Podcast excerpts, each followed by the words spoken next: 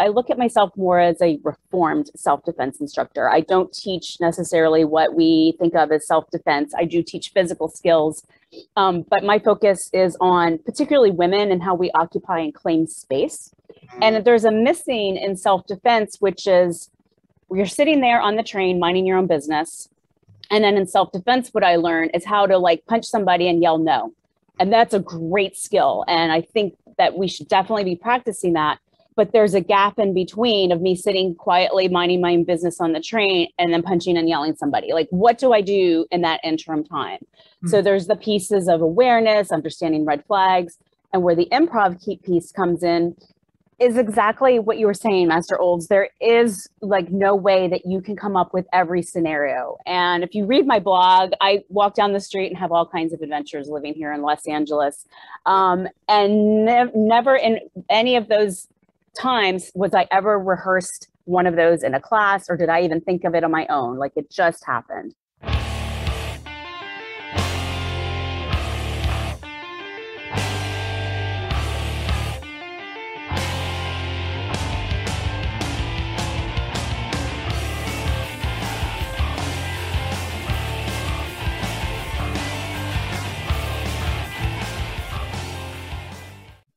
Hello, everyone. Welcome back to Conversations from the Hearth. Today we are joined by Miss Beverly Baker from Asphalt Anthropology out in Los Angeles, California. Miss Baker, thanks for coming on the show. Thank you for having me. I'm excited to be here. Miss Baker, it's such an honor to have you on the show. Uh, heard a lot of great things about you from Jesse. And I hear you're a good friend of uh, Jason Brick, who was on our show just a little while ago, and this great book. And apparently you've made some contributions to that. So big honor to have you. Uh, can you tell us a little bit how you got started in the martial arts and what kind of brought you to where you are today? Yeah, sure. It, it, it, has, it has been a journey, let me tell you. um, I started, this would have been the late 80s. I was in high school and I got into Taekwondo. Um, prior to that, I had done all kinds of sports. I ran track, did softball, pay, played field hockey, originally from the Northeast, where field hockey and lacrosse were more of a thing. Um, and so al- always was into something like that, loved it. And then in my junior year in high school, stumbled into a martial arts class, loved it. I still love other sports, but like I, I, never went back, right? It was just like martial arts were my path. Um, so I did that for about two years, Taekwondo about two years in high school. And then there was like this gap, couple of gap uh, as I was trying to figure out in my young 20s what I wanted to do and where to go to school and all that. So I kind of bopped around. Um, but then I settled in Austin, Texas, right up the road from y'all in in the uh, yeah in, Austin. Y'all are in Kyle. Um, I, I, and I gravitated to that area. My my family's from that. My mom's side of the family grew up in Lockhart and Seguin, that whole area. So those are my old stomping grounds. Um, and then when I settled in Austin, went to a few places, and then probably in like 92 ish, 93, um, I landed um, with training with Master Kim Geary, who uh, teaches a system called Chayon Ryu Martial Arts, which is headquartered out of, uh, I'm sorry, Houston, Texas, with Grandmaster Kim. Um, and then he has schools all over. So I, I, landed at the Austin School with Master Geary, trained also with Master Rick Fine, Master Mark Wise. Um, and I was there the longest. I got my second degree black belt through them. I was there probably about 14 years. Um, about the last half of that time, about seven years, I actually was the general manager of the school. So really, you know, committed to helping the, the school grow, grew out the self-defense program, children's programs, adult programs. Um, and then at a certain point, they changed hands leadership and I was kind of starting to crave some new things. So around that time, I guess that was 05, 06, um, I, I, got into boxing, was working with a coach there, really I'm like a striker at heart. That's just what I love to do. Um, and then what was it in about 2010ish or so? I start. I went to school from grad school at um, St. Edward's University, and right around the corner from them was Fit and Fear. Oh yeah, St. fellow St. Ed's. awesome, I love it. Um, beautiful campus. I love it. Yeah. Up on that hill and the view, the view of the city, or if you're in the city and you look at the hill, it's just a gorgeous campus. Um, so I went there, and at the time, Fit and Fearless as a Krav Maga school was right around the corner. Mm. I loved training there. There was a great stress release, just going and wailing on bags. Mm-hmm. Um, and then at the same time, right around that time, I had broken up uh, from a relationship that actually ended rather violently, had to get a restraining order, that kind of thing. and the, the the physical aspects of what happened in that relationship weren't as scary as how he kind of lost his mind later and so i really you know i had been teaching self-defense for many years um, prior to that but now i found myself kind of like in that situation and, and understanding like what trauma is from the inside. Um, it, was, it was a horrible experience and it you know definitely shifted my own perspective um, with relates to related to self-defense that was a domestic violence situation. Um, what I focused on now with asphalt anthropology, and we'll, we'll get into a little bit more, is more about street safety, street street violence. Um, but that was that was such a, an amazing turning point. So shout out to the folks at Fit and Fearless for their their awesomeness there. Um, and then when I moved to California, I stayed with Krav. I stayed with boxing. I took up some boxing at the Wild Card Gym um, under Freddie Ro- with Freddie Roach, um, who that's where Manny Pacquiao, when he's in LA, that's where he trains. Um, so, you know, I, I've been really lucky to train in a wide range of systems, but with some really amazing top quality people. And then in about 2018, um, I started judo, which was like the opposite of anything I'd ever trained before. Um, I'm not at heart a grappler. I'm not in my nature. I, I'm more of a striker. And, and so I started doing that in 2018 and it was just became my challenge to get better. And and I talked earlier, it's like, you know, I'd always done sports, always done martial arts. And I just want to give a shout out to anybody who's thinking about starting some kind of training. I am not a natural athlete. I do this stuff because I like it. I still, when I learn a new move, I have to like slowly count it out. One, two, three. And, and I'm like in my own head trying to remember. So even though this has been a big part of my life uh, journey, it, it, it's, it's not something that has come naturally. So I just want to, you know, encourage anybody who might be on the fence um, to feel like, oh, you're not, I'm not a natural athlete. You don't have to be. That's the whole point, right? Is to practice. Um, so, and then when the pandemic hit and, you know, schools were, you know, not able to meet face to face, I was actually able to work with one of the judo black belts. Um, I have this roof where I park here in, in the middle of Los Angeles. I'd go up to the roof and work out, whether it was just working on my footwork with my jump rope or doing some uh, tennis ball drills like we would do in boxing or just fitness. Um, and then Juan, one of our black belts, he would come out and I worked with him a bit. And uh, he he was in the film industry, so he was tested regularly. So it was great because we just kind of had that added assurance. But he also had to be careful, so he couldn't do a lot of like close quarters because of his job. If he tested positive, he couldn't work that week. Um, but it was it was a really interesting time. You know, all the all the years that I've been going to schools and training with people that that that time during COVID where I was up on the roof working out by myself, there's something that really kind of crystallized like this is such like my crutch. you know, it's what I do to manage stress. Um, I think in COVID times, you know, what really made me aware of like how much it's my social life and some of the people that I just love the most are ones that we can sit there and punch each other.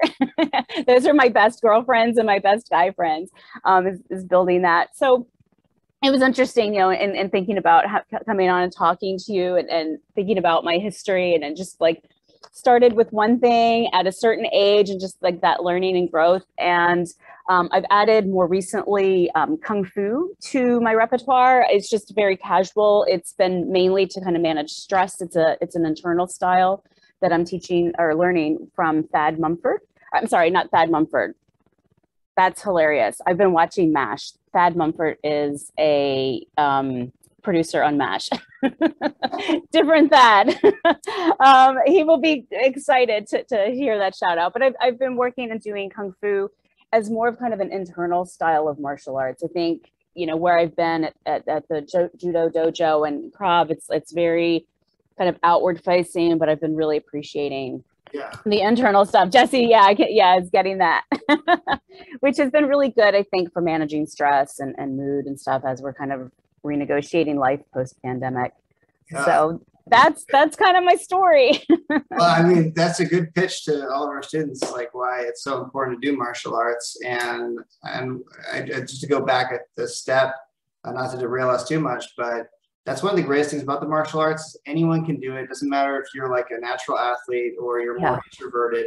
There's a place for you in the martial arts. You know, if you don't like the sparring, there's the weapons, the forms, uh, yeah. the philosophy, the meditation, the breathing exercises. And at our school, we really try to bring everything together. So for me, martial arts is a very large umbrella. you know, we try to start with the self-defense. That's very important to have first, but I like it all, even the demonstration stuff and the, you know, the more uh, transcendental stuff as well. Yeah, and I, and I, I caught your um, episode you did about dogma, which I thought was a really interesting conversation. And what really resonated with me is sometimes we get caught up in dogma because we go to one place and we learn one way of doing it. And, you know, for me, I was either driven by, oh, I changed schools or I moved, or sometimes it was like, I just want to learn a new set of skills that I'm not going to get here. And I think for me, I've spent maybe you know years and years at some places. Otherwise it's been like maybe to maybe minimum of two years. And it and it just it's like enough time at least to like kind of see what it's about you know, Yeah. learn what you get. And um so I, I just really echo what you were saying on the dogma conversation. It wa- was really important. Yeah. Well, it sounds like you have a similar history to me where you train at a lot of different places, and that's actually quite unusual. Most people they train in one place their whole life, and sometimes I find very high-ranked martial artists that are very dogmatic because they, they're, to- in order to get high rank, they've just stayed in one organization their whole life, and yeah after a certain point, that's all you can see. Yeah, exactly, exactly. And and I, I will tell you, I mean, it takes a certain level of humility. I mean, I'm still like the slowest progressing green belt in judo. I mean, we've had the you know the pandemic, but even before that, and and I wish I'd started judo when I was younger. You know, I'm 51 now, and I was in my late 40s. And it is Hey, is- more power to you. That's awesome. Yeah, yeah. It, but awesome. it, but judo it's, itself is like the to me the hardest skill to learn, and it's really hard on the body. And so I have to really manage recovery time. Um, but it's uh, it, the people are again. It comes back to the people. They're there are fantastic. So they they keep me encouraged and coming back. Good mats are your friend. You know, I usually kind of feel around on the floor when we start partnering up to find the softest spot, and then we that's where we fall. it does take that teamwork. Yeah, it does take that teamwork. um, awesome. So let's get into uh, the nuts and bolts of what we're talking about today. yeah. Very uh, curious to hear more about how we can use Im- improv to improve our martial arts.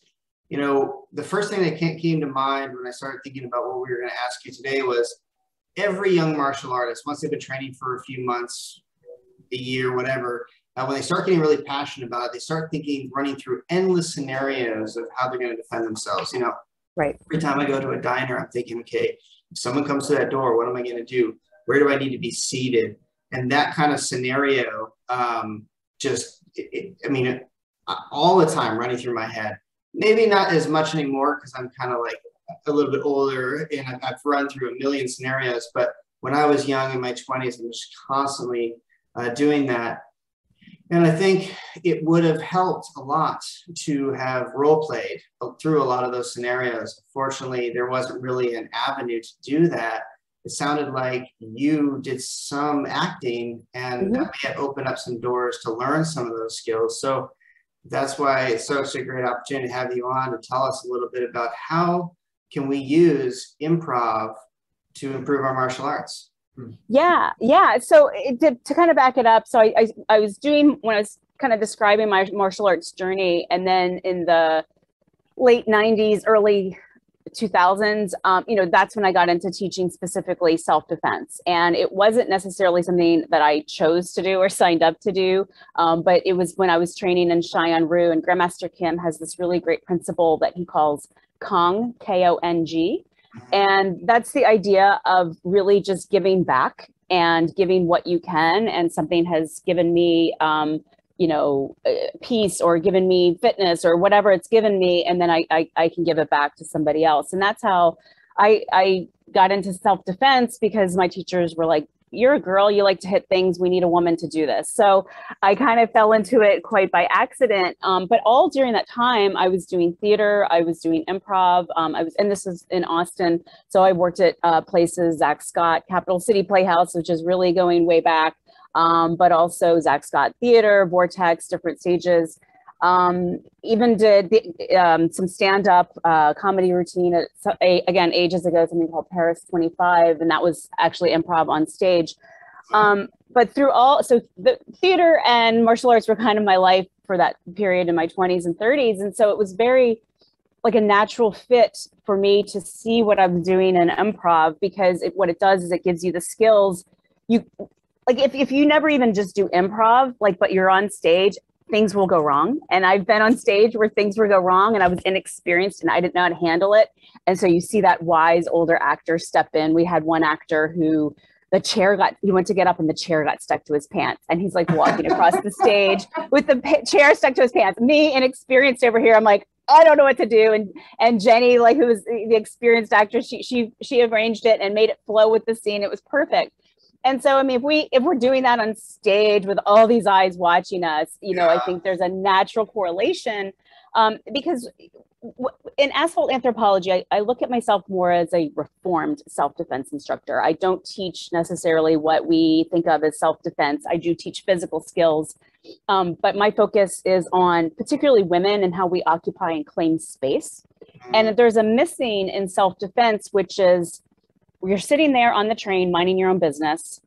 And then in self-defense what i learned is how to like punch somebody and yell no.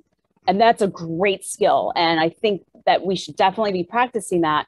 But there's a gap in between of me sitting quietly minding my own business on the train and then punching and yelling somebody. Like what do i do in that interim time? So hmm. there's the pieces of awareness understanding red flags and where the improv key piece comes in is exactly what you were saying, Master Olds. There is like no way that you can come up with every scenario. And if you read my blog, I walk down the street and have all kinds of adventures living here in Los Angeles. Um, and ne- never in any of those times was I ever rehearsed one of those in a class or did I even think of it on my own? Like it just happened.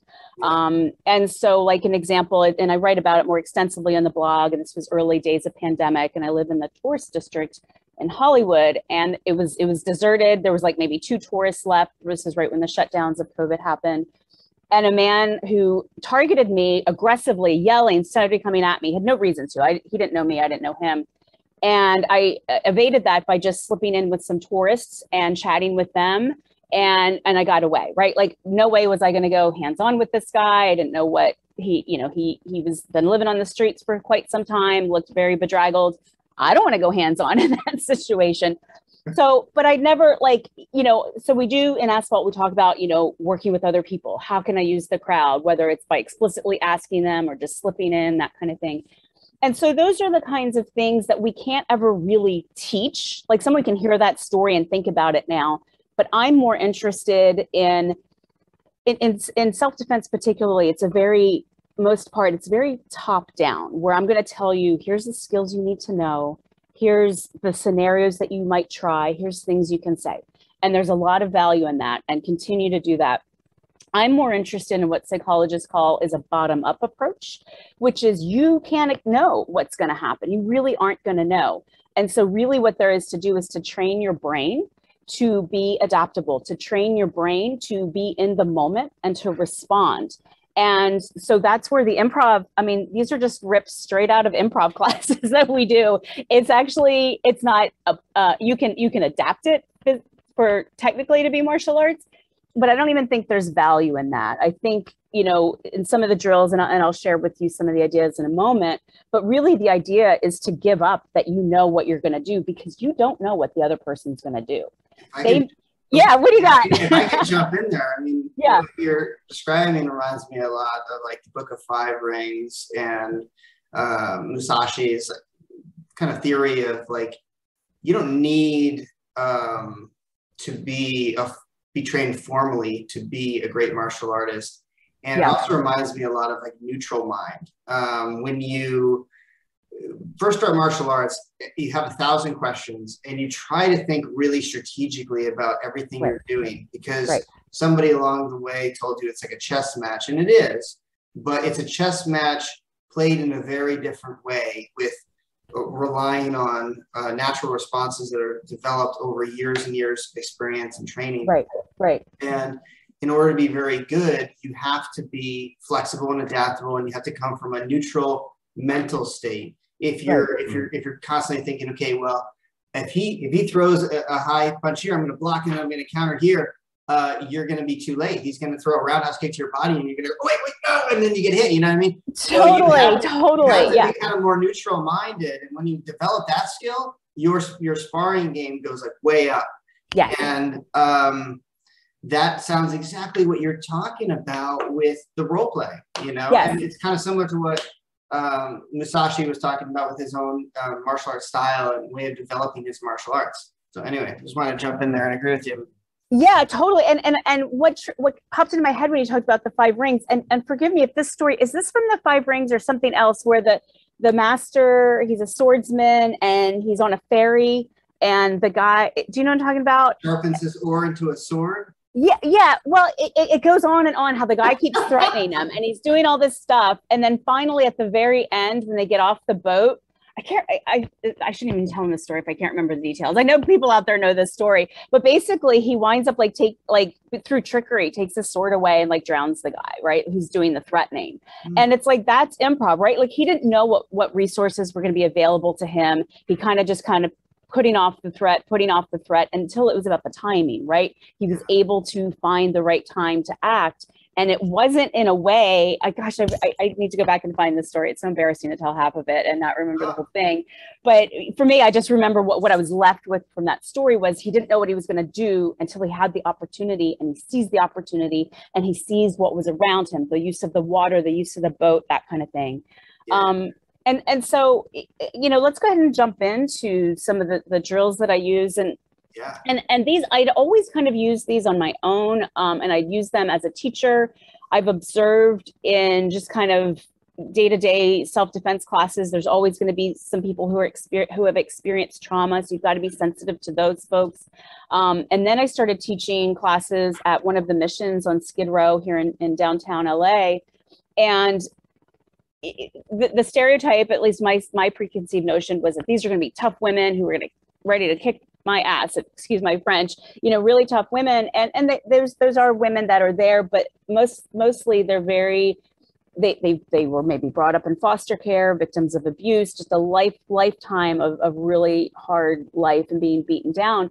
And so for me to teach them self-defense was really tricky because there was such high levels of trauma we couldn't even get past making a fist without like someone you know being triggered. And so uh, while i had been teaching some of these drills i'll share with you it became like required for me to teach them in this environment. And i think you know what i'll share with you even though this was an extreme environment i've used these in other you know less extreme demographic situations with folks. Um, and and what we find especially with martial artists is 100% master olds what you were saying is you let go of like oh he's going to punch me here so i'm going to do this and then i'll follow up with the uppercut. Like that that's like these exercises actually are trying to break up that kind of thinking. Yeah. so the the first one it's called mirror mirror. And so simply we're mirroring each other's actions. So i i really encourage if there's some trauma in the room or people who are fearful have no zero martial context to this. If you want to add martial context if it's appropriate for your students go for it.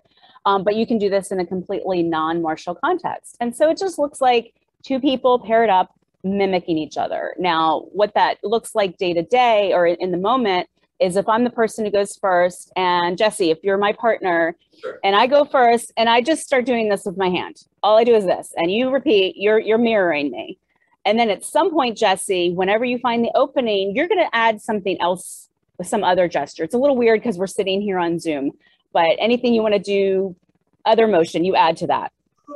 And so then my job is to continue to do that, right? And then when it's my turn, and I get to say when it's my turn, right? I'm looking for the moment. So maybe I just do this motion now. So now I'm, this actually looks like I'm throwing an elbow, right? I'm a little limited in what I can do because I'm sitting, right? But this is what I'm doing. So we do this, and we do this for a few minutes, and we can we can stop now, Jesse. Um, we do this. He's going to imitate me the whole time now. Um, so we do that for a few moments, then you switch partners because every person, every partner is going to be different. There's going to be a new vibe. There's going to be a new motion, motion um, that some people are capable of or not. So we do that. We do that back and forth. Again, if you want to add a martial context to that, you certainly can. If you want to kind of keep it more low key, you can you can do it that way. Um, then there's the verbal equivalent of that called story story. These are not complicated names. Mirror mirror was the motion. Story story is this one. But it's the idea of reflecting back to you what i'm seeing versus giving you what i want to give you. So this is you know in communication we think of this as active listening like as opposed to I know what you're saying, but I'm over here in my head thinking what I want to say next and just waiting for you to be quiet, right? Like that's like the worst kind of listening. Yeah. So this the story story is um so if if Jess, Jesse, if, if I can borrow you again, um, we go back and forth and we write a story together. So it starts like this. I could say, I went to the store this morning. And then Jesse, you fill in what happened next at the store. Sure. I walked in and saw a puddle of water on the ground. And when I saw the puddle, I couldn't believe it because then this dog came running by. And then Jesse, And the water, it ran through the water and splashed water all over my brand new cowboy boots. and then I was like, oh, I have to go get these cowboy boots polished. They're brand new and I'm on my way to a party. And then you go on and on, right? Like you, you keep that going. And so, really, what it does, the whole idea is about giving up your idea of what should come next. Here's the story I wanted to tell. Maybe I wanted to tell a story about buying a new donut. I don't know. but, you know, it changed because because Jesse entered the puddle in, into the equation. So then I have to change and adapt. And now the application of this for a self-defense perspective is that remember I said we're sitting on the train minding our own business and then we jump to I have to yell at somebody and punch them in the face. Well, all that stuff in between is where I'm using the skills that I'm honing and developing in these exercises. So, you know, I mean, I've literally been in that situation. I'm sitting on the train minding my own business and people you know, talk to you, you know, there's ways to shut it down. But then there's like one guy who is persistent in talking to me, and I was able to engage with him in a way that was lighthearted. And then it was my stop and I got off, right? Like, it, as opposed to, I think, it really kind of comes down to social skills. We get so used to the idea of stranger danger and being freaked out by, you know, this creeper on the train or whatever. And these exercises, it's really about being with what is. It's not about being what's in your head. It's not about making up these fantasies of what is going on, but about being with what is. And these exercises are an end to to the meet to those meet or the means to that end, I should say. Um, and then the, the the the exercises I shared with you, like I said, you know, those are the building blocks. There's much more complex um, uh, improv drills that you can do. Um, but for the context of martial arts, I would stick with those two. To add more complexity, though, when your folks get really good at that, is to combine them. So, for the sake of this conversation, because we're sitting, we're not standing in the same room, and I recommend you do it, you know, in person in the same room.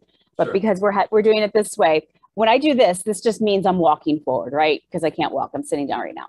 So, Jesse, if we're going to do this again and I'm walking towards you and I say, I went to the store today, and then it's your job as I'm walking towards you to find that moment where you can step towards me, right? It's like that perfectly timed moment. So, you take over the physical motion, you start that. But then you also have to come up with a line of I went to this after following I went to the store today. And does this, sorry to hop in, I'm just trying No. to understand Yeah. better. So I have a theater background as well. And Oh, perfect. Yeah. from middle school to the end of high school, I was in a show pretty much every year. Yeah. Um, and so some of these games are a little familiar, and so I'm Yeah. curious to keep building on them.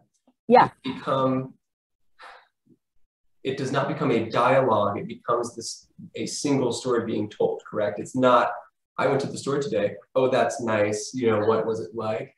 Great distinction. Yes, we are writing a story together in the same voice. This isn't about Beverly and Jesse being two separate people. We're writing a story together. Yeah, great, great point.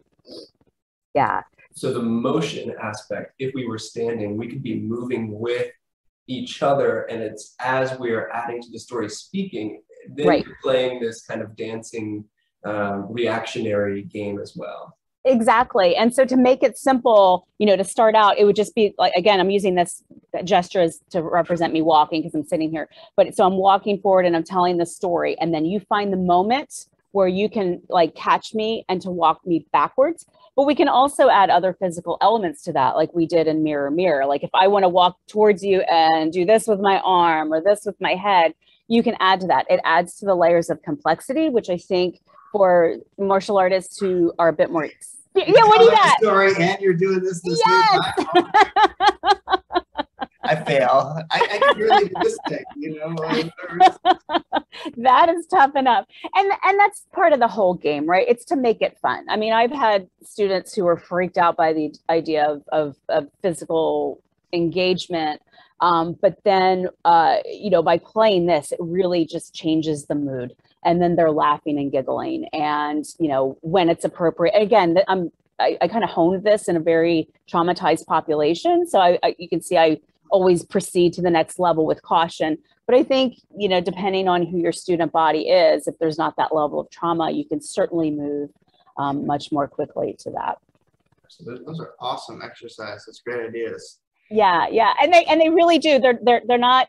They don't have to be specialized for martial arts because the principle behind them is what we're all trying to learn as human beings, right? Whether we're an actor or a you know martial artist or a, a, mom, you know, managing the subway with her kids, or you know, a business person trying to negotiate a deal. Like we're always having to adapt. And these are exercises that just really build that memory. And again, just to emphasize, this is about the bottom up building of skill because you're never going to know like again i live i live in the the tourist district of hollywood like a block and a half of the walk of fame and it's just a show out here all the time. I have the citizen app and it's just i think that one of the more recent headlines was woman dressed as the harley quinn steals a man's dog. And that's like the kind of like stuff that goes down in my neighborhood. You know you can't predict that and who knows, maybe that was a BS headline because that's how, you know, Citizen kind of rolls. But the idea, I just kind of want to like just reiterate you never know what's going to happen. But that's actually, you can prepare for the unknown. And really, frankly, and this is where I push back a lot against mainstream self defense, is that it is very top down. It is like, here's your 10 list of things you need to do. And here, let's watch this video of this scary thing happening to this person. And they didn't, you know, and, and that's that's like a thing in the in the industry that drives me nuts. It's like nobody knows what they would do in that situation. You don't know what the sight smells, sounds, mm-hmm. you know, if somebody's drunk, if somebody, you know, there's so many unknown variables. And that's why I really focus on a bottom up approach, really cultivating your own capacity to adapt and respond. So, uh, I can see a lot of benefits to this, but I'm just kind of curious. Like what, yeah. what are the benefits to these exercises in your opinion? How is that you know building from the bottom up? Uh, specifically, the exercises are. Uh, I'm, I'm I didn't quite yeah, like, like mirror, mirror. Like, yeah, what is that teaching us? Like, what is the sort of tacit knowledge that we're looking for with this kind of an exercise? It's going to help us maybe de-escalate a situation or be confident in a situation I don't know. What are the what are the benefits do you think to that kind of an exercise? Yeah, so it really forces you when you're doing that exercise to be present with that person and to respond to what they're doing. And you're not necessarily looking to change or control their behavior, but you're looking for the opportune time to step in and and and take over. And so it, again, we're sitting here on Zoom. It's a little harder, but if, if you're doing this in person and Jesse, you and I are moving back and forth, it's like judo, right? It's the same principles in judo. I'm moving my partner around, they're moving my partner around, and I go for the sweep when there's the opening. I don't go for the sweep when they're strong and they're stable. I'm just gonna like hurt my leg.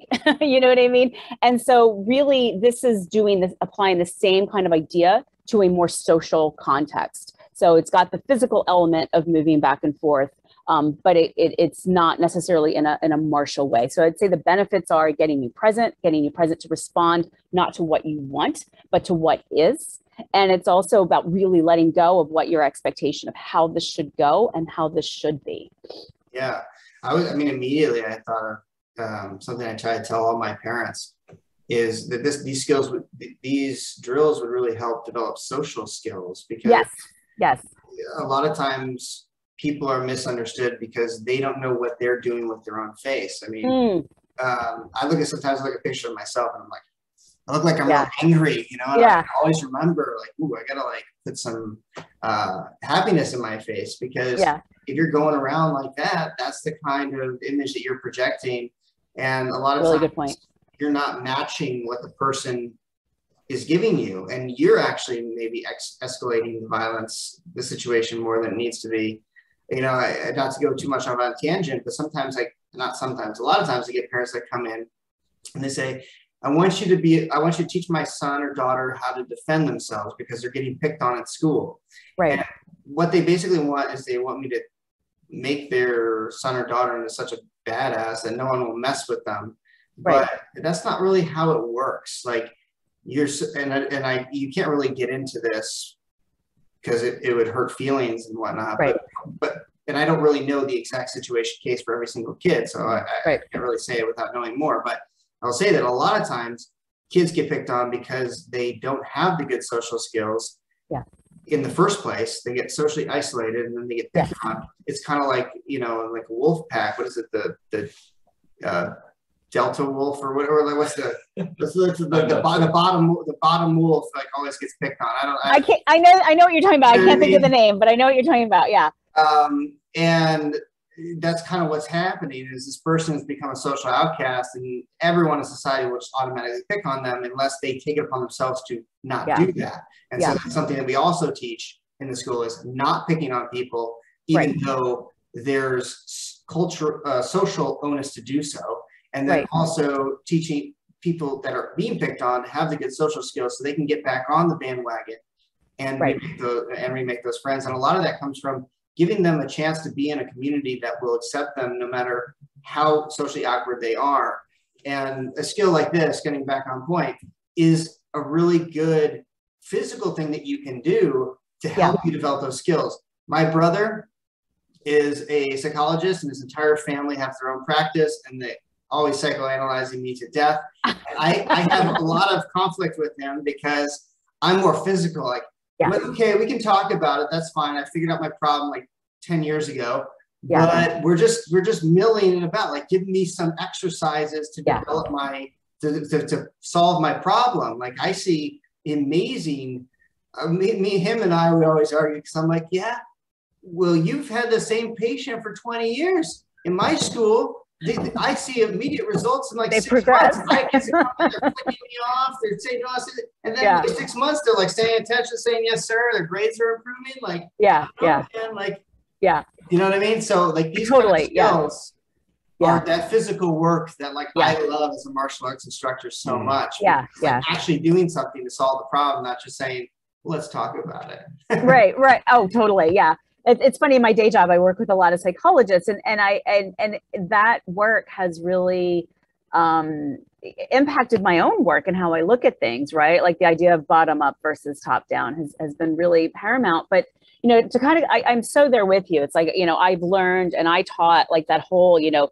yell no and hit that pad as hard as you can or you know elbow whatever and there is great value and great benefit. And that needs to be taught because what it you know when you're yelling especially that you embody what you're doing you get really good at it.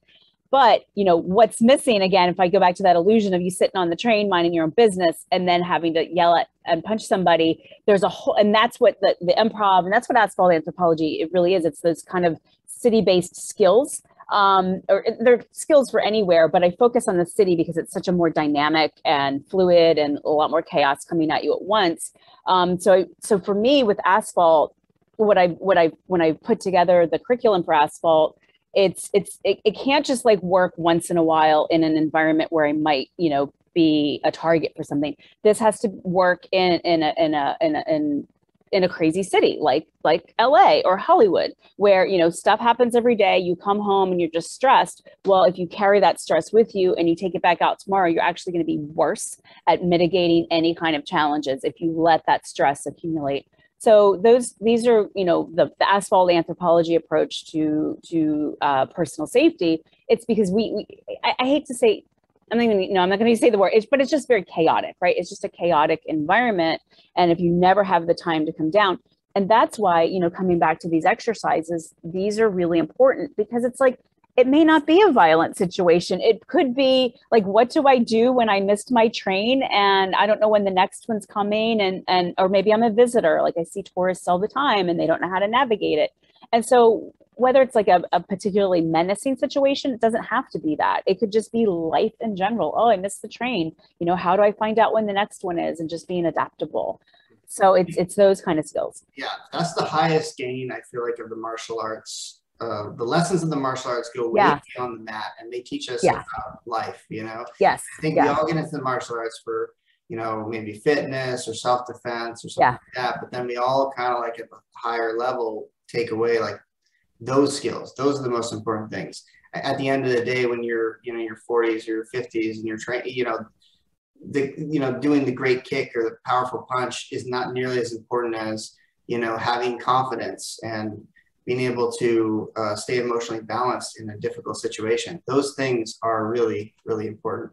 Actually, on Yeah. that topic, I wanted to kind of um, ask you a question. So, I've done I've done some women's self defense. I don't consider myself like an expert on teaching women self defense, but I, I, you know I'm a martial arts instructor. I've, I've been teaching martial arts for over 20 years, Yeah. and um, I've had a lot of opportunities. You know, like hey, can you teach me a women's self defense class? And one of the things that I've noticed with working with women is um, their confidence to defend themselves. A lot of times is what is lacking, not their actual ability. You know, you Yes. can get uh, like a five year old and give them a broken bottle and he can he can wreak havoc on like on somebody who's not paying attention. You know what Yeah. I mean? Like Yeah. you know, you can really you mess somebody up. It doesn't really matter Yeah. your physical ability. And, and honestly, like a, a fully grown woman is like a 15 year old boy. And that even when I was a 50, you can have some scary 15 year old boys who can you can, you know, Oh, yeah. out like a lot Yeah. of people, you know. I mean, it's definitely a disadvantage, but it's not it's not something that can it's not insurmountable. It's, it's- Right. But I think what ends up happening is through society, through experiences at the edge, you start to develop this feeling like I can't, I could never do it. To the point that a lot of my girlfriends sometimes have been incredibly um, violent with me, not even realizing how violent they're being. Like they'll hit me like Yeah. way harder than my guy friends. Because my guy friends, they like they know like okay, that's too hard. You hit me like that, man. I'm gonna hit you back really hard. Yeah. Yeah. My girlfriends, they just they just kind of like go in there wailing. They're like way too hard. It's because they don't realize their ability for for violence. They don't realize how tough they actually are. And so one of the things that's always been a, a really key cornerstone with women's self-defense for me is teaching women how to be empowered. I know that term gets thrown around a lot, but how to have like a lot of inner strength and believe in themselves. Yeah. And one of the things that I do, which kind of reminds me of mirror mirror, but in a more martial arty way, is I'll, you know, get in the red man suit and I'll let them beat the living snot out of me. There's something that I do um, you know, when I take competitors to a tournament, like I don't, you know, like I'll work with them on the side. I don't beat the crap out of them. That would that would demoralize them. You know what Right. I mean? Right. Right. Like Yeah. I let them beat the crap out of me, and they're like, "Wow, okay, I'm kicking the crap out of Master Old. Maybe I get, I, I can do well out there." To, you know, to- Yeah. And, Yeah. and it- you, you empower them. You know what I mean? Yeah. Yeah. Yeah. And, and it's kind of like the mirror mirror thing that's going on there. It- a little bit different, but it's so in a similar vein. What are exercises that you use to help empower women in that similar way? That's a great question. So, you know, we talked about the idea of like hitting something hard and yelling, that kind of thing um, is absolutely one of them. Um, it really does come down to, I mean, if we kind of step back from the, the improv, which which can be a gateway, right? Because you talked about how some women are conditioned to be fearful of this, to not understand it. So I think that the improv, with with all the martial aspects stripped out of it, is a great gateway and an introduction to that. Um, but really, it's just training. It's showing them how to, you know, that they can do this. I think uh, one part that I, I don't think women consider that that have that belief is that you know if you think about just think about targeting right? Like nobody has strong eyeballs that are going to withstand my thumbs gouged in them right? So I, I you know i think the part of that is just understanding the curriculum. If I, if I punch a guy in the shoulder that's just going to make him angry right? That or just annoy him right? But it it, it it does come back to when we're teaching self-defense you know what is the target? What is the very specific target? Not just a general flailing and punching a, a non-vital area um, but then there's also the aspect of there's the targeting but then the timing which again the, the the improv will train you for. So maybe i can't maybe i am wrapped up in a situation and i can't move my arms. Well you know he can't really do anything to me then either while he maybe had me wrapped up. So like the second he he like maybe shifts position or that loosens that's the window of opportunity. So i think really when it comes down to you know teaching women uh, and, and, and I'm, I'm very specific the way i'm saying this because not all women are socialized um, a lot of women are and i think the majority of women are and, and a lot of it's biologically driven that you know to not hurt to not harm. Um, and then there are women who don't uh, interact uh, who don't engage that way I, I don't know that i was ever really that way and a lifetime of martial arts. So I, I know I, I'm, I'm, talking about this because I've walked into rooms and, and men will treat me like I'm a fragile flower. And then you just kind of have to, you know, show that there's women are not a monolith, right? We don't all have the same beliefs and backgrounds and values. Um, but for folks who do have those backgrounds, it's it's really consistency. But Master Olds, it really honestly it has to come from within from them, right? Like they have to get themselves to class. They have to get themselves to that training floor. And without that willingness, um, you know, there's really not much you can do. And again, that's why I like some of the improv stuff is it takes that kind of scary charge out of it as a, as a great intro. Um, and, you know, honestly, not everybody has to do martial arts. I, I, I, I know that, you know, a lot of us martial artists want everyone to do it. Yeah, everyone has to do it you know what? I mean, life is busy. You have families, you have kids, you have jobs. And if you can't dedicate hours a week to a martial art, but you can have improv skills, that's probably good enough for most situations in life. Like not all of us have to walk around with black belts and, you know, bulletproof like that that's just like not even necessary. And and I teach on Skid Row and live in Hollywood and I'm telling you like life is not that scary. We make it out way scarier than it needs to be. Um, so, you know, if you have some of these basic skills, you're going to be fine. Not everybody has to look like you know, I think that's a downfall of, of women's self-defense is we want to uh, uh, re- reshape women into warriors. And it's like if you want to be a warrior, be a warrior, but you can still be safe and not be like hard ass warrior as well. Yeah, that's a good point. Um, this seems like a good time to transition to another question I had. It's yeah. About, sounds like you've been working with uh, homeless people on Skid Row.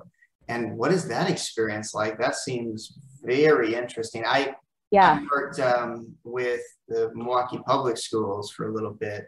Yeah. Um, and I have like you know friends who've worked in the inner city and stuff, and yeah, they tell me these crazy stories. You know, like they're working with their students and they start taking off their clothes and doing you know uh, strip tease yeah. in the middle of class, and it's like what yeah. the heck? And how do you teach respect and decorum in that kind of a situation? So now I, I, I don't know a single person who's worked with homeless people before. So there must be some unique challenges there how does that how did you even get started doing that? What has that experience been like? What have you learned from that? Yeah a, a lot like a lot. It's actually transformed a lot for me. Um, I, I got into it um, there's a gentleman uh, his name is uh, officer deon joseph and he is um, a police officer with lapd look him up he's a really extraordinary guy. He has this crazy book. Let me see where it is. Oh here's his book Okay, Deon, I'm giving a shout out. This is his book. Mm-hmm. And so he is a cop who um, has been a cop on Skid Row for over 20 years. And he tells story, crazy stories in, in, his book, as you can imagine, of being a black man, LAPD officer on Skid Row. Um, I'm bragging about him. He's the one who he, he's the one who said, "Hey Beverly, why don't you come do this?" I can't remember how we met um, initially, but he he calls me here and there to come teach a teach a class, and he's the one who's like the women on Skid Row need you. They need this information because he sees them victimized and traumatized regularly, whether they're actively living on the streets or maybe they do have a roof over their head. But he's worked with some of the most vulnerable women our city has. And, um, you know, again, I had my preconceived notions of who they are or who they would be and, you know, tough and they kick my ass as soon as look at me. And, you know, there, there's some really tough women there. I'm not, I'm not going to, uh, uh, you know, discount that at all. But really what surprised me the most, Master Olds and Jesse, is how vulnerable they were, how frightened they were. Um, you know, we have a foster care system that when you age out and no one's in your corner, then you're on your own. I, can you imagine being 18 years old and trying to navigate like life? They have nothing. And so a lot of these women, they end up in this particular shelter to help, you know, get them on their feet, that kind of thing. Some come because it's it's either that or jail. They had a choice, either come do this program or jail. Others, same thing with addiction. Um, so it's definitely working with with people who are just vulnerable and, and, and it makes me very sad. It breaks my heart to think about it. Um, and they're very resilient women. And, and, and you know, it's not going to be a traditional self-defense class. Like, I just need to get rid of that, right? Like, we're not going to necessarily reach everybody. We're not going to get everybody always to participate. We're not always going to you know, have someone graduate and go live a great life. I had a friend who uh, worked with troubled youth. Uh, that was her whole career. And it's like sometimes the goal is not to make them like the next CEO of a company and get a great job. It's just so they don't like use a weapon the next time they rob a store. And that was like a very chilling thing for me to learn. It's like we all come at this at, at different places. And for me, the idea is to give the women skills to protect themselves, um, also to think through some of the situations they might find themselves in. Is this self-defense or is this a fight? Right? Because that that is certainly a part of it. And and they live in a world that I have a privilege of stepping in and stepping out of. They have to live in that world. So sometimes violence is the answer that they have to participate in if they want to continue to live in peace in their own community. Um, so it really did open my eyes because I think, you know, self defense as a whole is geared towards people who are middle to upper class who can afford to take a class. Um, I know myself and, and perhaps you, a lot of, you know, studios will offer free classes, will go to places. I don't think that's done enough because I feel like the people who are most vulnerable won't have the time or the access or the money or the resources to get to you. So I guess it comes back to Grandmaster Kim and his idea of Kong of giving back. You know, what what has been given to me, you know, who can I give it to? And and for me, it's they're they're the most vulnerable populations.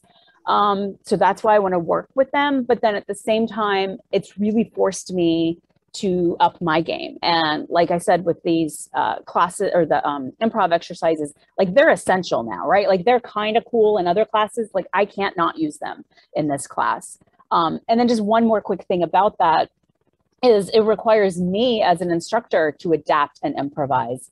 Um, there's dynamics that are going on. I think maybe you alluded to, you know, maybe you've got uh, two factions of, you know, this woman here and this woman here, and they're vying to be queen bee, and they've got their minions around them. So as an instructor, I have to notice that. Certainly don't want to pair them up or any of those factions up. So it's really kind of managing those dynamics, understanding what happens, not taking sides at all, but still being of support to anybody who comes to my class to learn and wants to, to grow.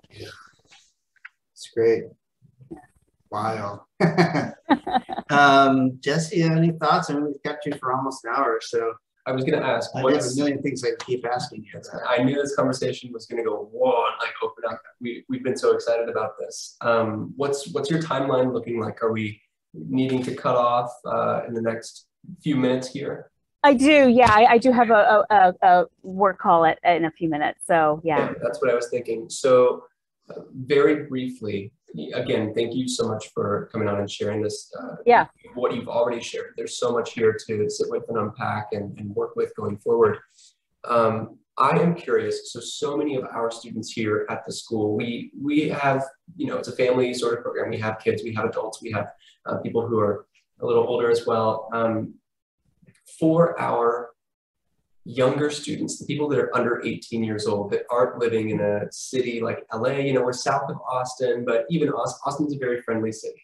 As more people keep moving in, it's getting a little bit, uh, a little bit more wild. But um, what specific advice do you have for that younger group of students Yeah. that ties into this sort of bottom up approach of being able to be quick on your feet, being able to uh, be aware of these situations um, that you would want to share with them, that we can share with them going forward? Yeah, absolutely. And, and I think that the, just to kind of underscore it and then and then I'll elaborate, which is understand that not everybody in the world thinks like you and has the same values that you have. Mhm. And you know, I think that's important for kids to know because you know, as kids, we we grow up in our little family unit and that's how we think the world is. And then we get out and we we understand it's not. But kids aren't the only ones who can kind of fall for that trap. And you mentioned Austin and its growth. So I there's a, a story recently from someone who was uh, an older lady in her 60s, lived in one of those fancy new high rises downtown. She's lived in Austin for ages, right? So sh the city has changed around her. When she chose to move to Austin, it was one way, and now it's different. And in her environment, someone came into her lobby as she was coming back from walking her dog. A person who wasn't supposed to be there appeared to be experiencing homelessness, homelessness, didn't appear to be entirely in the right mind. Her response, she turned to them and snapped, You're not supposed to be in here. Well, that person didn't care, right? Like, if, you're going to break rules, I don't care what some random person's saying to me. Right. And so they continued to follow her towards her um, elevator. And she kept bitching at them. You're not supposed to be in here. Gets on the elevator. This person gets on the elevator. Now she's in an enclosed place with someone she scolded and pulls out a, this person pulls out a knife. She was able to then assess the situation for what it really was, right? Like coming back to adaptability. She was interacting with him maybe like an employee, maybe a mom, maybe she's used to being listened to. But when someone has different values, uh, and pardon my French, if I'm breaking the rules and I'm supposed to be where I'm not supposed to be, and you tell me, and, and I'm already like a, a, a, rule breaker, I don't give a shit what you you're gonna say to me. You're you you don't mean anything to me, and I'm gonna shut you up if I need to shut you up. And I think, I mean, that's a very kind of harsh way of saying it, and that's an example of an older person. But I think you know, when we are out navigating in public spaces, if we act like this is our private space in our home and the rules that apply here in my home do not apply out there, and we need to be aware of that. And yes, exactly. It comes back to that. Can I be can I go outside and live my values while understanding not everybody else does? So that would be my takeaway for young and old, especially in Austin where people things are changing around you. You didn't necessarily maybe choose that, but that's the reality. There's a, I went to a business conference a little while ago and we were learning a, a sales strategy, which is basically you, there are like five different color people. There's like blues, there's like yellows, greens. I don't know. I can't remember all the details of it, but basically it's, it's shown to be very effective if you can try to figure out what kind of personality type you're dealing with mm-hmm. and you try to match their personality with your own personality yeah uh, to getting a, a, successful sale and it just yeah. reminds me a lot of what you're saying there like do you know sometimes we get so inside of ourselves we think like we are we are the hot, you know the right way and the only way and so yeah. the way we act can be very abrasive to other people and yeah. skills like this you know can maybe teach us a little bit about how to communicate better and mirror what we're give we're, we're being given and give that back so that we can be always having a positive charismatic interaction with people. A hundred percent. Absolutely. Yeah. Thank you so much for coming on. This has been yes. awesome. We'll Thank you for having me. Yes. I don't know if you'd ever want to come out to a seminar, but I think this would be a really fun seminar to take us through some of these exercises as, as a school and and show us this stuff. So we'll have to be in touch. Yeah, let's chat about that. I mean, that, that is one thing I do is, you know, I don't come and interfere with what you teach physically. It's, I think of it more as like, let's put a filter on it. And the filter being, you have to apply this to a dynamic, uh, fluid environment. It doesn't have to be a big city like Los Angeles. It could be a mall, right? It could be I don't know, it's Barton Creek Mall. I was reading, they're, they're kind of, anyway, a mall. It could be yeah. any, yeah, it could be a mall. It could be anything where you're just having to navigate other people. And I teach people how to move through that space, how to use that space. And it's, and it's none of the military, like, you know, keep your head on a swivel. Everybody's out to get you. It's, it's from a much more day-to-day life. Like I just have to live my life, manage my kids and, and think about what that email I have to send my boss and get dinner on the table kind of thing. Yes, so yeah, we'll, we'll, let's chat about that for sure. Yeah, absolutely. Well, Miss Baker, it's been a pleasure. Wishing you the best of luck out there in Las Vegas. I'm not Las Vegas, Los Angeles. Oh, we're just a few, few hundred more miles over. Yeah, LA. Feels a little like a similar world, I guess. In the desert. It's the hot desert. uh, I got Las Vegas on my mind. Someone just went to Las Vegas at my school. And I was thinking, uh, yeah. Anyway, it's been a pleasure to have you on. Uh, yeah. Yeah. Thank, Thank you so much. Thank you. Bye bye. If you enjoyed that podcast, please consider liking and subscribing to our YouTube channel, as well as hitting the notification bell. We offer in person, group, and private lessons at our facility in Kyle, Texas, as well as virtual lessons anywhere in the world. If you'd like to learn more about our programs, you can find us online at risingphoenixtkd.com.